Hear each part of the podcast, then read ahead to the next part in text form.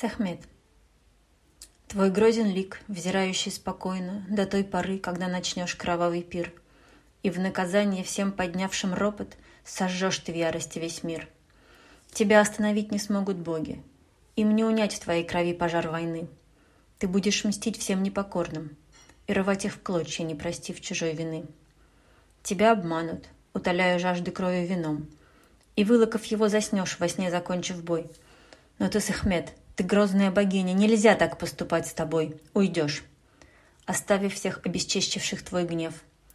Одна ты будешь жить в стране далекой, законы Родины презрев. Но без тебя не будет урожая. Земля умрет, не получив любви. Ведь ты не только львица злая, ты есть любовь и радость всей земли. Ты в облике Хатхор приносишь радость. Ты плодородие залог. И на поклон к тебе отправлен будет мудрейший бог. Он убедит тебя вернуться снова.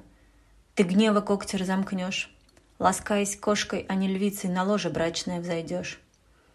И праздником всем обернется твоя любовь, и в тот же час мир и покой к тебе вернется, одаривая нас.